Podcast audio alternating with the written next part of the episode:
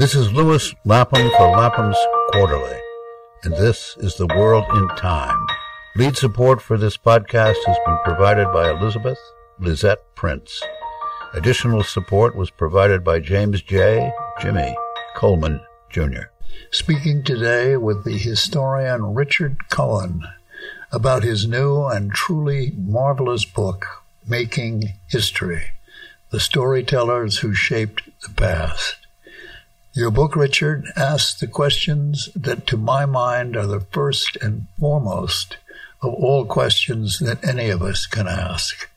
How do we know what we think we know? And if not from the reading of history, how do we discover who, what, and where we are? History is not what happened three or three thousand years ago. It is a story about what happened three or three thousand years ago. But among all the many thousand tellers of the tales, how do we know which ones to believe? Maybe you can begin with the method of your own book. How do you go about the telling of your tale?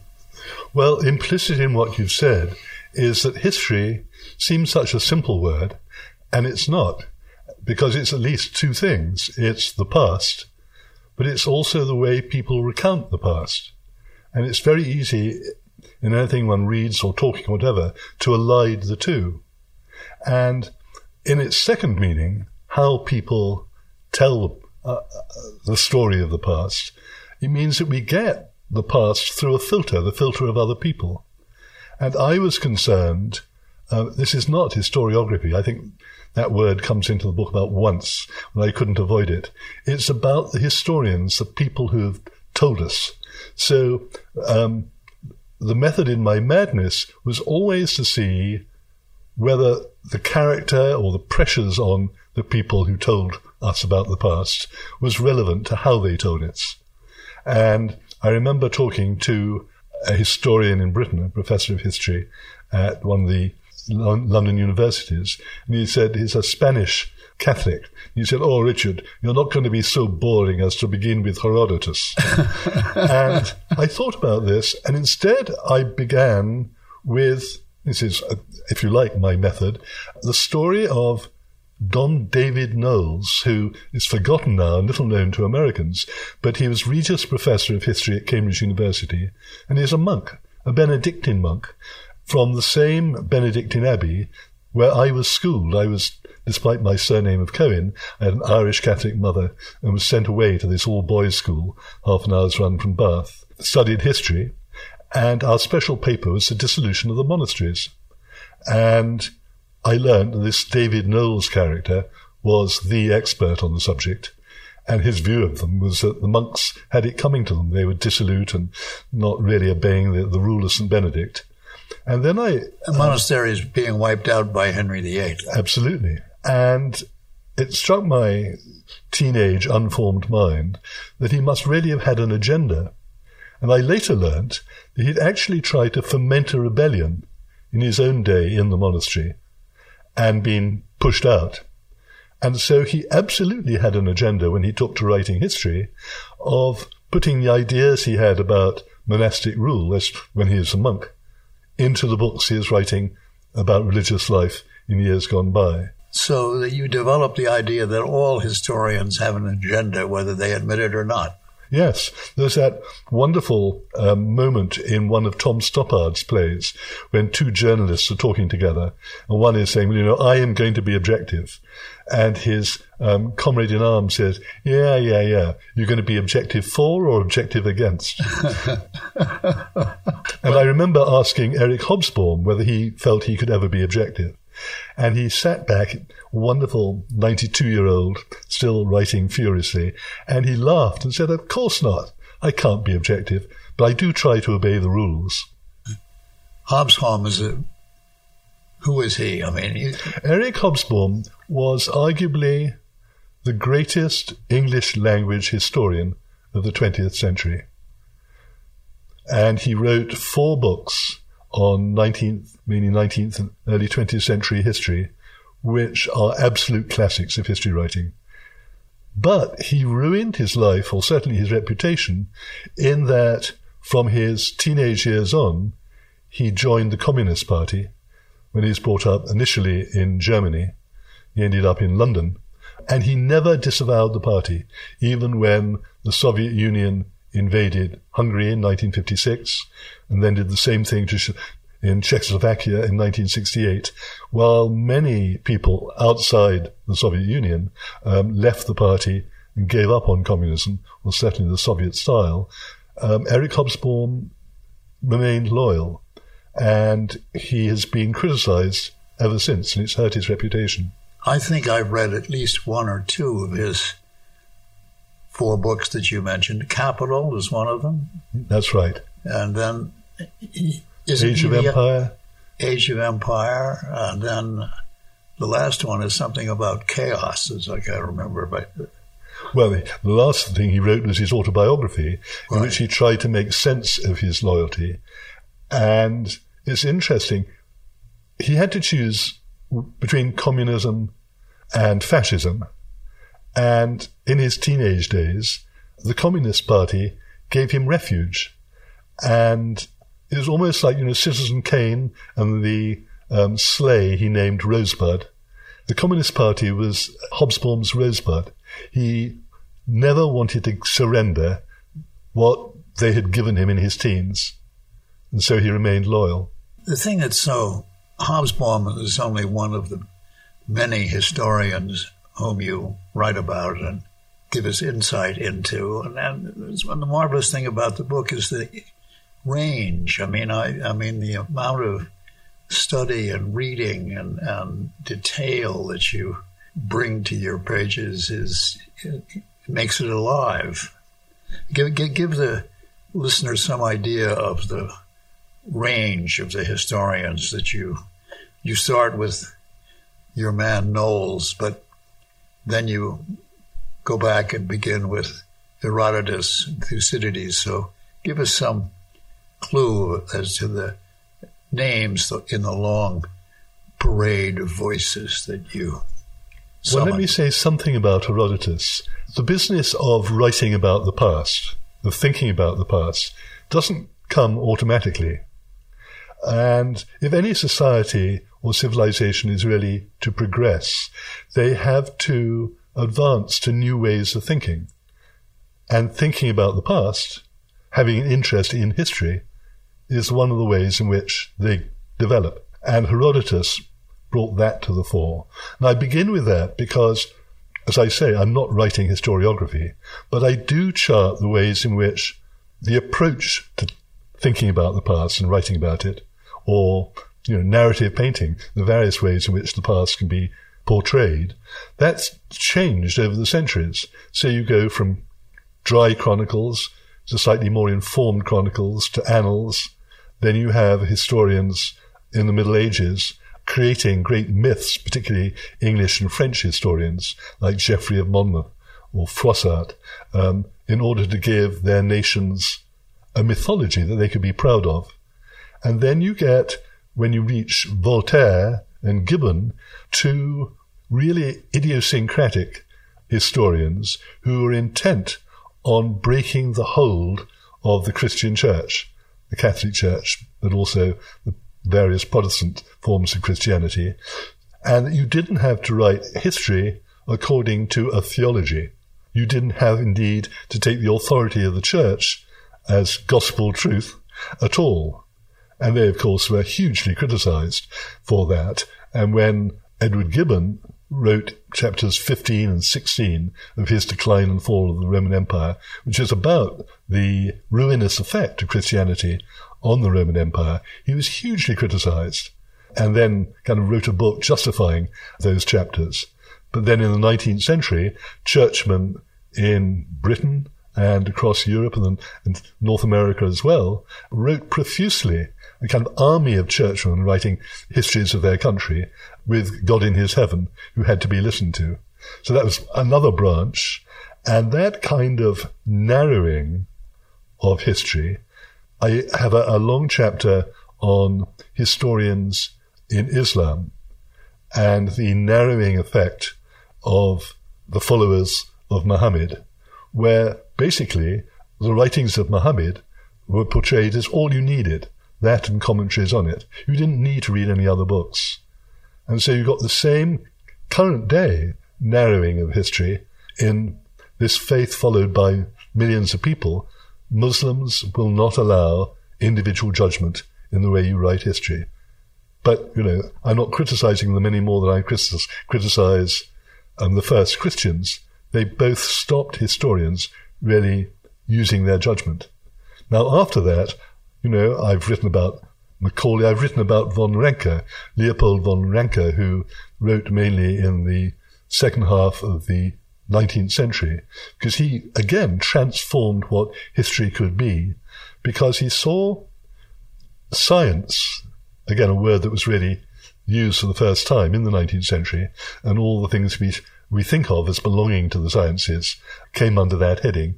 He saw that leading to careers, academic careers, as universities gave professorships and careers to scientists. And he thought, oh, I'd rather like historians to be in that position.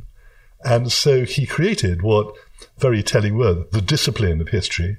He said we had to, if you were really serious about writing history, go to primary sources. We had to have evidence. We had to comb the archives.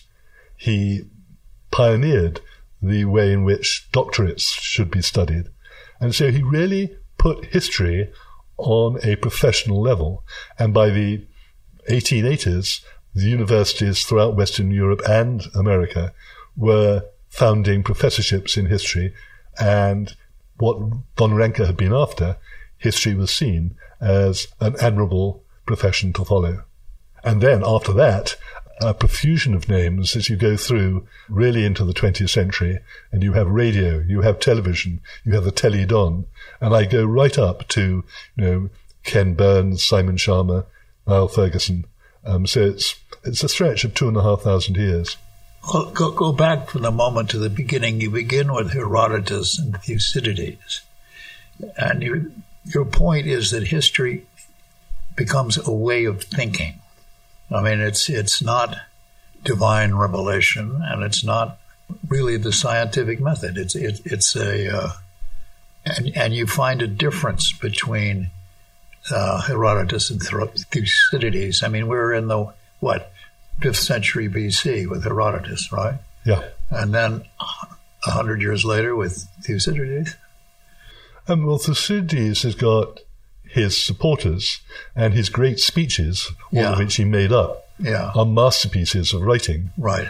But he is hugely different from Herodotus. Explain. Well, Herodotus was called by Cicero the father of history because his book encapsulating all his travels was called The Histories, although probably a better translation is The Researches. Is a mixture of wonderful observation, insatiable curiosity, tremendous telling of stories, but it's also got totally incredible stories. So that Plutarch said, father of history, father of lies, more likely. And, um, you know, people with their heads in the middle of their bodies or flying, flying, people flying through the air, a whole range of things which belong to myths rather than proper history. And Thucydides, who never mentions Herodotus by name, would have none of that. He was a retired, well, um, disgraced general, and he believed in an absolutely more sober account. And it's not just that Thucydides isn't the easiest of names to say.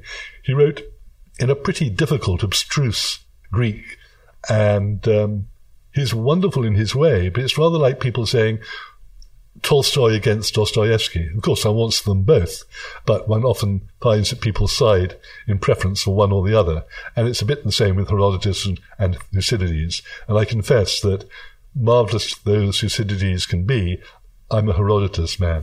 Right, because he tells a better story. He tells a better story. But that's the other thing that's so interesting about... You you deal with, I don't know how many, eighty, ninety yeah. historians. Yeah. Um, but the ones that we remember, the ones that we draw upon are the ones that can write well and the ones that tell a good story. I mean, the I know most of the historians that I know and learn from are not academics. Well, that was one of the main points about my book. Um, I remember talking to Robert Skidelsky, the biographer of Keynes, among other things. And as Skidelsky said, few people have anything new to say. Um, it's the way they tell it that's important. Right, yeah. And we're all historians. I mean, you could say, you'll never believe what happened on, on the way to the office today. I bumped into so-and-so, and um, they'd just been burgled, and they caught the burglar on the way. Whatever it might be, a personal story.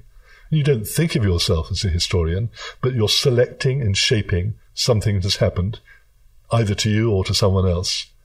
And one of the themes of the book is that I wanted to show that the past comes down to us, not just through professional historians, not through the academy. No. It comes, it comes through novelists. I've got a chapter on, on the historians of the Bible. I've got a chapter on Shakespeare, in that um, our idea of key people in the Tudor age is more Shakespeare's than anything that anybody else has said, or the professional historians have told us. And the same, of course, with Antony and Cleopatra and Julius Caesar. Um, you know, Richard the Third is utterly not what the Academy teaches. It's Shakespeare's Richard the Third. Well, I, I agree with you. I mean, I mean, my, in my own, I, I, I learned where I was in New York in nineteen sixty by reading Flaubert and trying to understand understanding myself at home in France in eighteen sixty. I mean, uh, whenever I would look at Nancy Reagan, I would think of the uh, L- Louis the Napoleon's wife. you know the uh, so, but it, it's like I think at one point you, you talk about geological strata. I mean the, the overlaying of various stories of history and with, with your own learning and telling of the tale. Well, all your questions always from about three different strands. I mean, I could go on about that group of French novelists, Flaubert and Zola and Balzac. Uh, absolutely. Um, who saw themselves as social historians. Yeah. Um, and went on record as saying, we are describing the history of our times, but through fiction. Flaubert actually goes to the point of saying that if people had read my book properly, there would have been no Franco-Prussian War.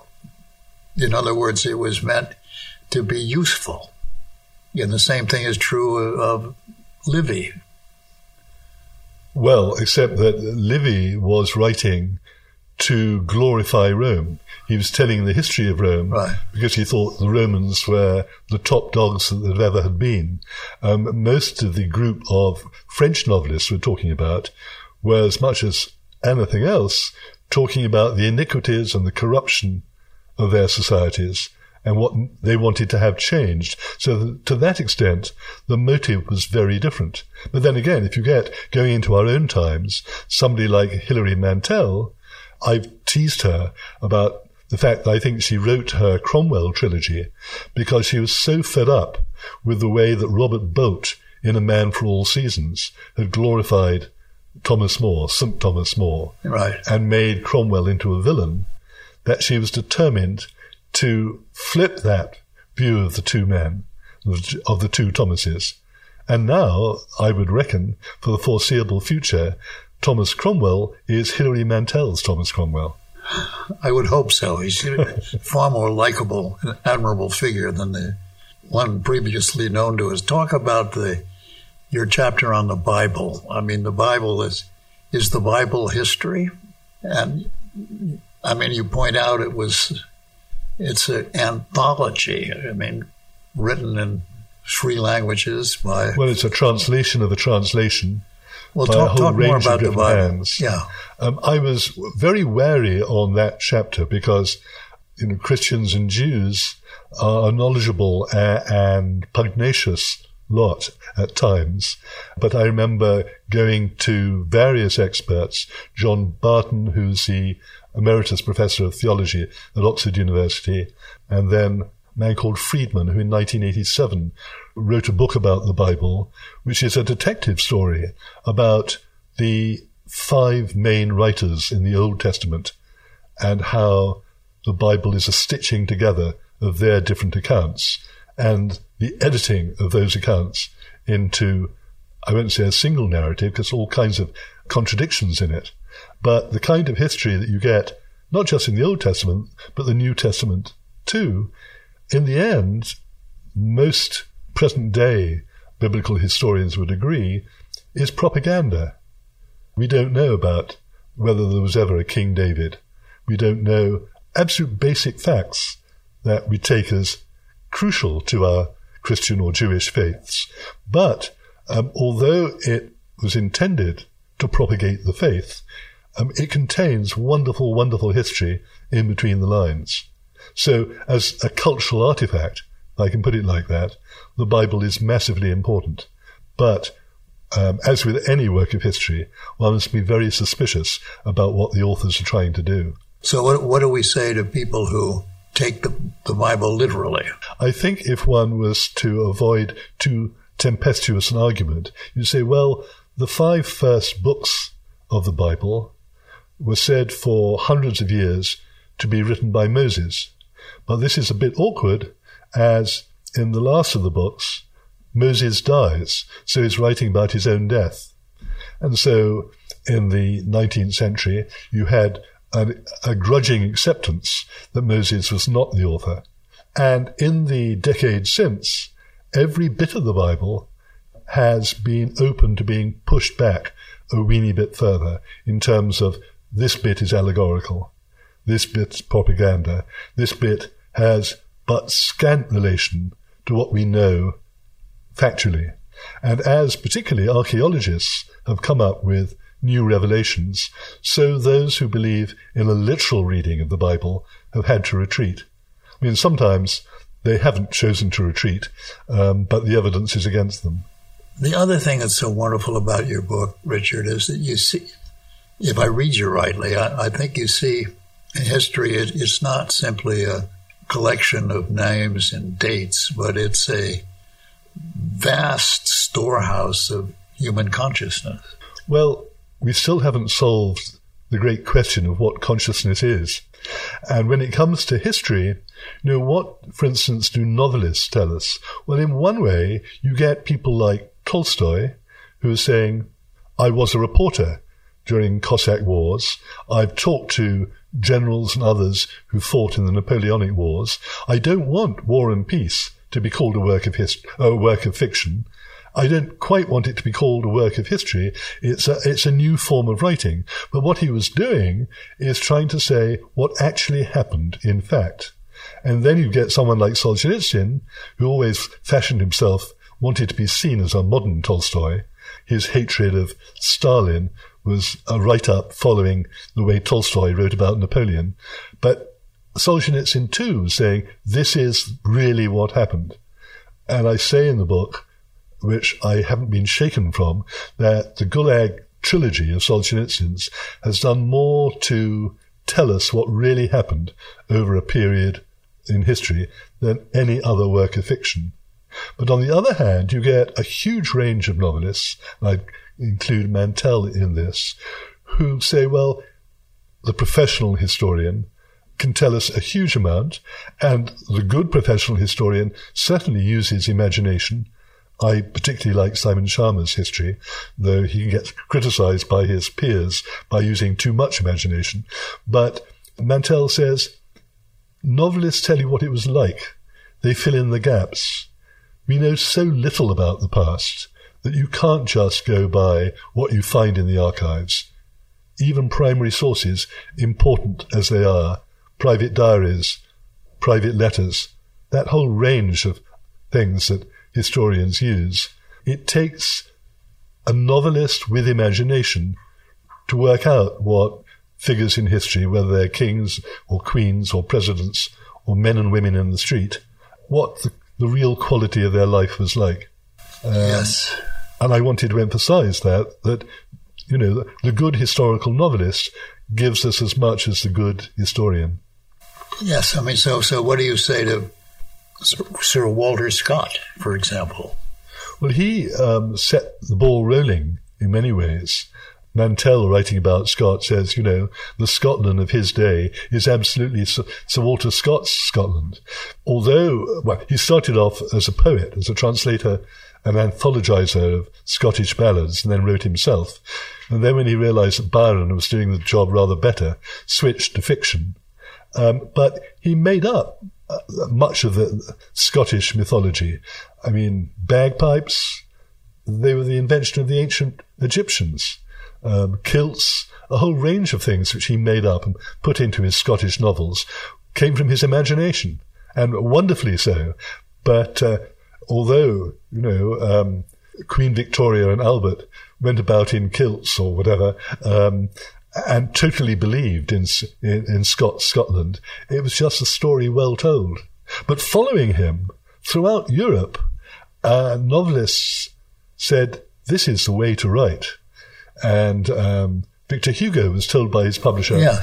write in the manner of Walter Scott. That's the way to write a novel. Yeah. And you get in Spain, France, again, in England, in Russia, um, you get huge bestsellers being written as historical novelist novels in the Scott mode. So his, his influence, which lasted for years and years, was enormous.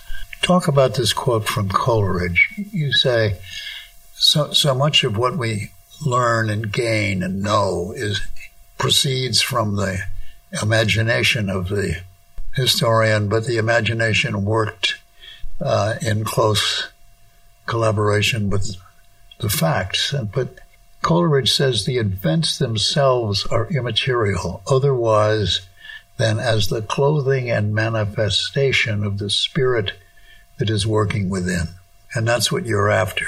It is what I'm after. I don't want to denigrate or ignore the importance of getting the facts right. I know you don't. But, you know, um, there was a nineteen twenties English historian by name Burns, I think, who said, the amount we know of ancient Greece or ancient Rome is the equivalent to a badly bombed out factory. Uh, we know a minute amount. The books that have come down to us, what percentage are they? I shouldn't think they're even ten percent of what was actually written at the time. Constantine took the trouble to burn eighty percent of, of uh, Roman and, and Greek literature. Well, Augustus um, refused to have, I think it's Livy and Suetonius, I may have got that wrong, but anyway, two leading historians in our estimation now, refused to have libraries which he had built, refused them to have a place there. And that actually brings me to, if I may...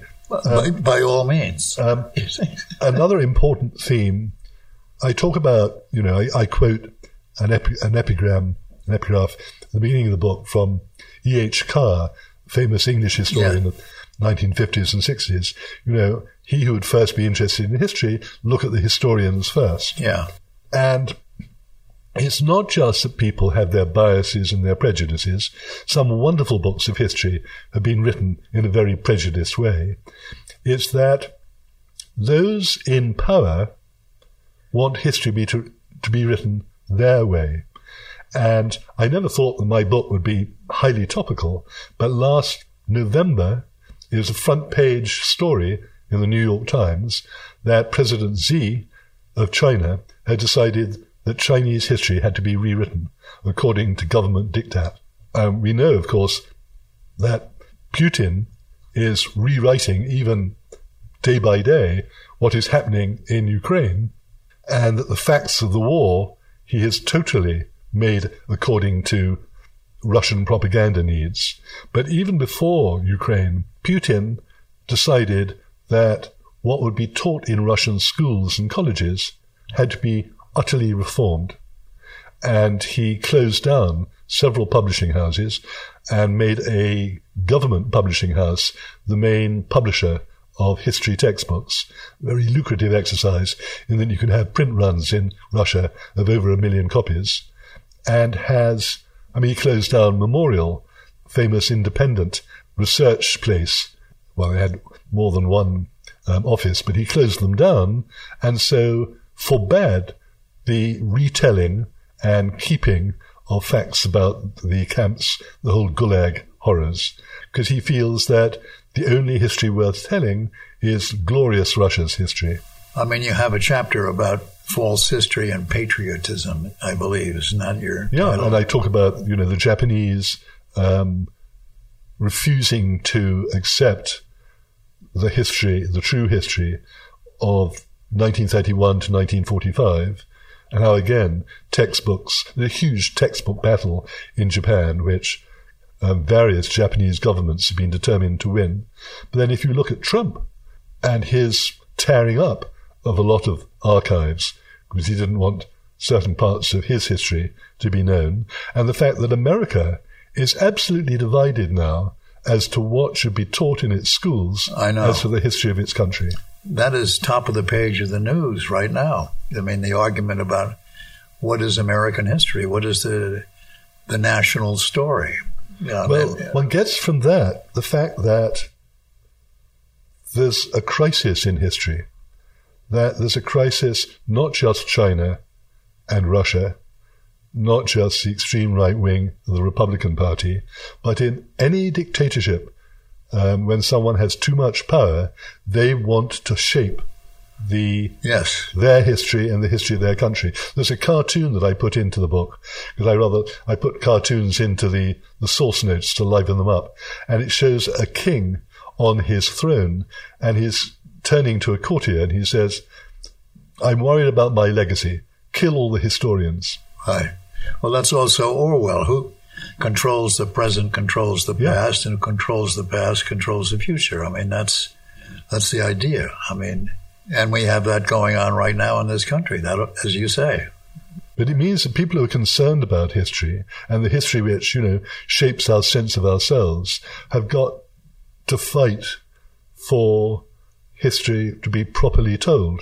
And here, dictators join hands with the purveyors of fake news. Right. Because with the internet, there's this, again, tremendously powerful weapon for telling falsehood. So is the camera.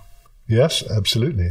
Uh, I mean, the if you go to American television today, I mean, you know, I don't know, a thousand channels, but you can find uh, the American president being played by Nixon, by, I mean, on film, or, or by Kennedy, or by Anthony Hopkins, Anthony Hopkins, or Raymond Massey, or Kevin Costner. I mean, you know, you, there are at least thirty versions of the American president on screen at all time.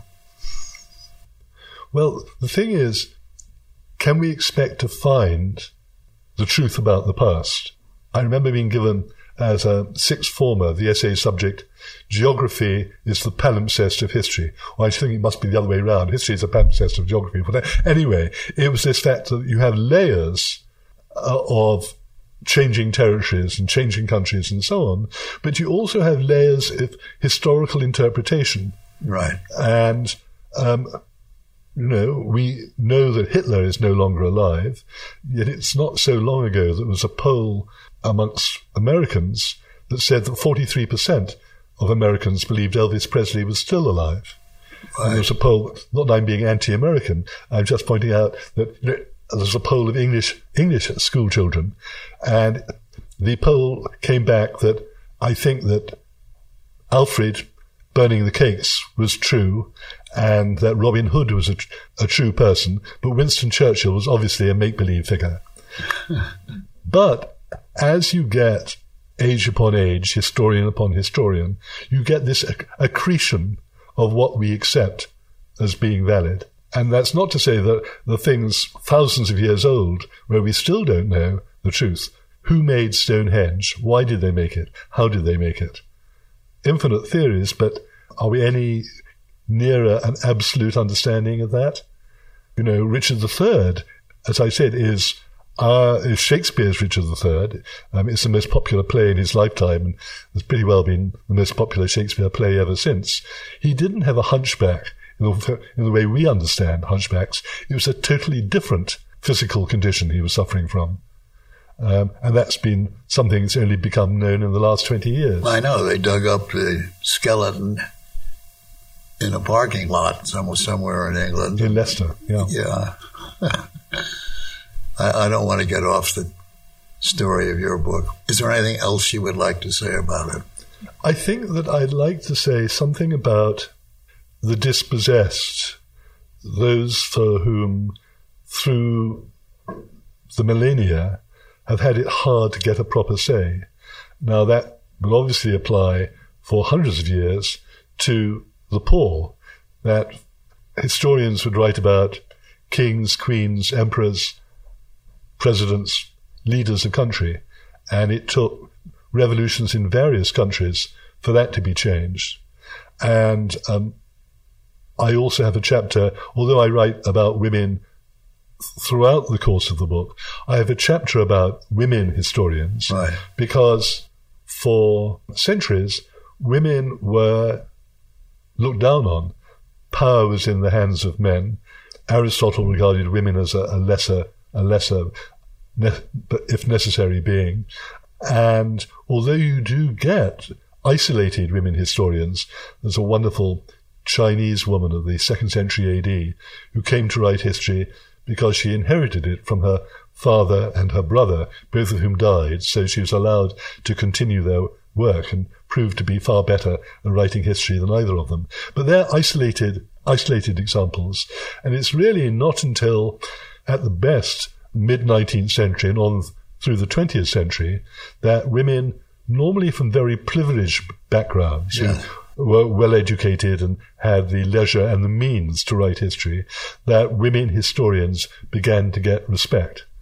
But even then, when writing about women, they found that it was very difficult to find material, because women, being second-class citizens, material about their lives was discarded. And where it wasn't discarded, it was wrongly archived.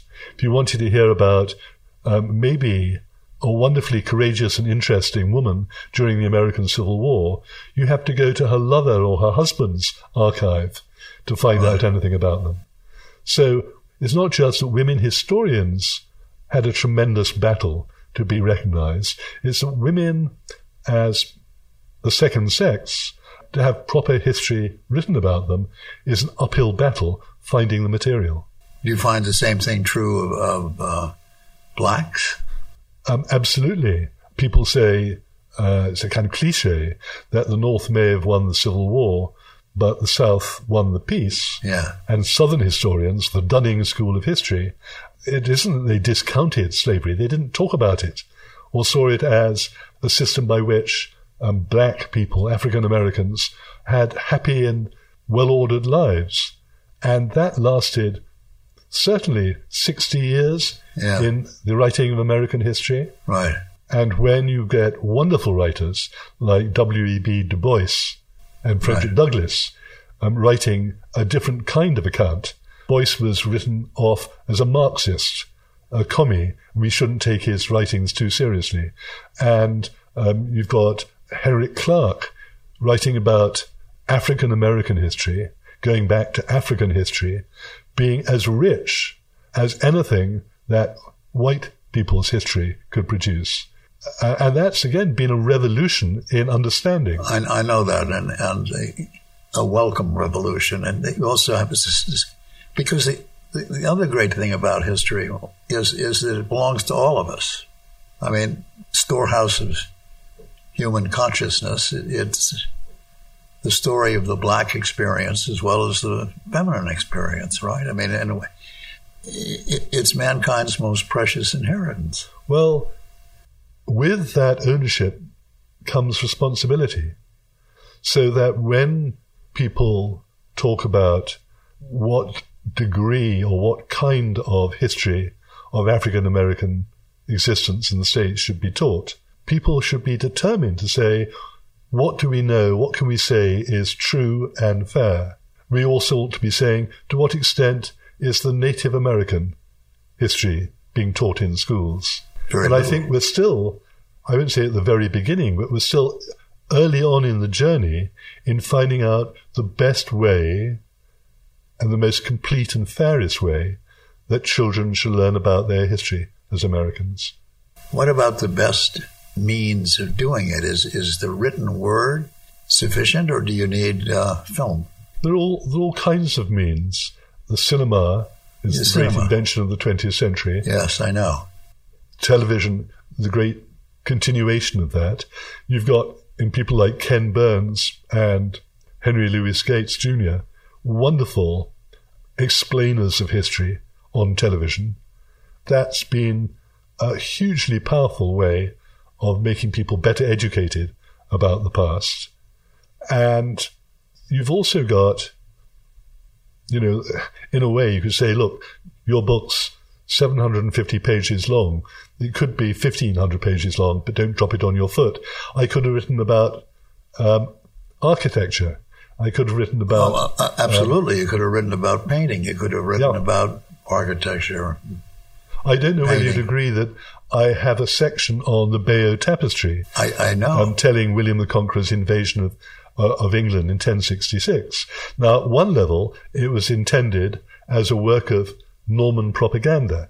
Baron Odo commissioned it, and he wanted to show how dastardly the English had behaved and how wonderful and foresighted the Normans were. But he had to go to a group of nuns in the southeast of England, I mean Kent, who were experts in tapestry work, and they put into this tapestry their own version of history. So you've got this fantastic piece of narrative tapestry, which has got the propaganda of both sides written into it. Yes, right. It's wonderful. Richard, it's a truly wonderful book, and, and, the, uh, and very, very timely, I think, given the, the question of what is history that is now at the top of the news. Have you any final word that you would, any last word that you would like to?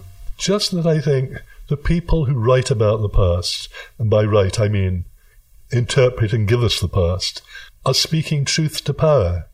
That's not normally the way one thinks of historians, but I think it's the way that they're best understood. Well, thank you.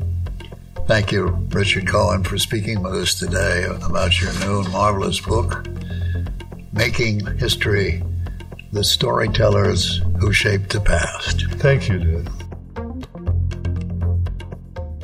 Lapham's Quarterly brings voices from the past up to the microphone of the present. Save more than thirty percent off the cover price and subscribe today for only forty-nine dollars. Visit laphamsquarterly dot org slash podcast for more details.